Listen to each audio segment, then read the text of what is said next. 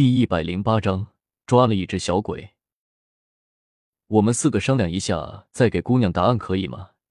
燕飞云实在没有办法，唯有向着古月低声的说了一句：“行，不过别让我等太久啊。”古月得意的挥挥手，同意了四灵商量一下的想法。我说他们会同意吗？云望尘在心中向着古月轻声的问了一句：“会的，你相信我。”古月自信满满的向着云梦辰点点头，开口笑了起来。果然，不一会，雷妙心站了起来，开口笑道：“就这么说定了，我们帮姑娘的小弟当上皇帝，姑娘，你和我们一起回方寸山去。”成交。古月站了起来，向着雷妙心伸出手来。青霄傻愣傻愣的站在一边，呆的看着面前的几个人，竟然说当皇帝的事情。便像是在说一件什么极其普通的事情一样。行了，说好了的话，你们谁力气最大？先把这个门打开，我们出去了。古月点点头，望着四灵开口说道：“我来吧。”雷妙心笑了一下，伸手向着虚空之中一指，一道金光闪过，一颗天雷落在了监牢的栅栏之上，顿时将栅栏炸开了一个缺口。嗯，古月微微一愣。雷妙心的天雷倒是真的和自己同根同源，不由得让古月对着传说中的阁楼四门好奇了起来。走吧，雷妙心微微一笑，拉着古月当先一步跨了出去。走吧，未来的皇帝陛下。燕飞云也有些郁闷的摇摇头，向着青霄说了一句，跨步走了出去。云望尘更在后面也走了出来。这个流云宗的小兄弟可以回家了吧？反正现在这里也没什么事了。青音望了一眼云望尘，觉得云望尘虽然资质不错，但是法力一般，带着只怕也是累赘，不由得开口说道：“他回家，我也得回家了。你别想让他走了。”古月望了青音一眼，开口笑了起来。啊！众人都是一惊，沈知书有些结巴的问道。难道这个公子竟然是姑娘你的相公吗？这话一说出来，一边的雷妙心他们也全都一脸八卦的望着云望尘和古月两人，越看他们的样子越是古怪。什么胡什么？他是我的契约宠物。古月被四人看的老大不好意思，不由得开口辩解了起来。你才宠物？你云望尘刚想再争回一些面子来，却在古月的目光之中。看到了一丝的寒光，不由得浑身颤动了一下，低下头不再说话了。明白了，明白了。四灵都是一副恍然大悟的模样，点点头，全都面带同情的望着云望尘，目光之中说不出的怜悯。望尘，别生气啊！慕容雪在一边看不下去了，踏前一步牵起云望尘的手来，轻声的向着云望尘说道：“嗯，算了，走吧。”云望尘其实心中倒没什么，他对于古月一向是逆来顺受，而且他也知道古月无非是嘴上凶残了一些，若是有谁胆敢欺负自己了，那没得说，第一个冲上去动手打架的必然就是古月了。古月看着云望尘的手被慕容雪拉着，忽然觉得心中老大不是滋味，当即说道：“把慕容妹妹先放入须弥盖子之中吧，外面万一有什么情况。”我们不好照应他。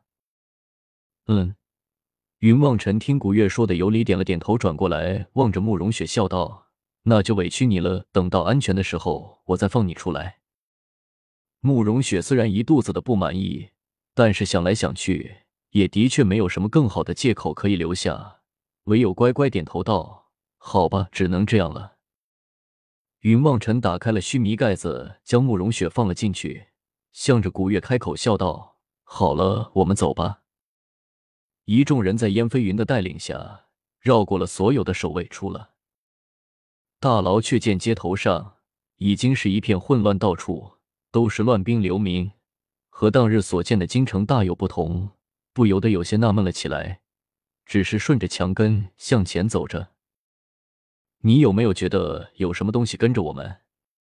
走着走着，云梦尘忽然开口，向着古月低声的问道，声音虽然低，但是却是说给在场所有人听的。自从出了地牢，云梦尘便一直觉得有什么东西更在自己的背后。可惜，无论怎么突然回头，就是看不到有什么东西在自己的身后，不得不开口向着古月询问了起来。没有。古月摇摇头，目光之中却闪过了一丝淡淡的笑容，转过头去，向着四灵开口问道：“你们呢？有没有感觉到有什么人跟着我们？”“没有啊。”四灵一起摇头。但是便在电光火石之间，燕飞云已然出手，双手齐出，怒声喝道：“云罩四海！”瞬时，背后不远的地方变得云雾缭绕了起来，青音紧随其后，开口道。风动四方，便在那云雾之中，一道旋风拔地而起，呼啸着卷动了起来。一个若有若无的虚影出现在了那风中，出了一声惨叫。细雨连绵，沈知书也转手出招，便在那云雾之内下起了绵绵细雨。雷妙心食指张开，叫声道：“天雷轰顶！”十道天雷自他的手指之中爆了出来，出了噼里啪啦的一阵乱响。只听得云雾之中。惨叫之声不绝于耳。这四个家伙厉害，配合一把手。古月看了四人出手，忍不住在心中向着云望尘开口叫了起来：“嗯，是的。”云望尘在心中暗自答应了一声，不由得也对这四人有些佩服了起来。他们四人看上去似乎也都是第一次见面，但是竟然配合之间就已经进退有度，天衣无缝，出手之间。竟然让背后跟踪的那个人没有丝毫的还手之力。嘿嘿，别弄死了，抓过来，我研究一下。古月点头微笑，向着四灵开口叫道。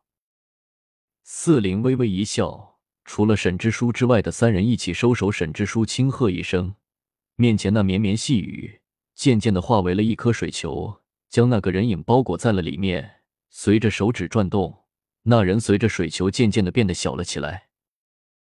沈之书一勾手，那只水球便飞回到了他的手掌之上。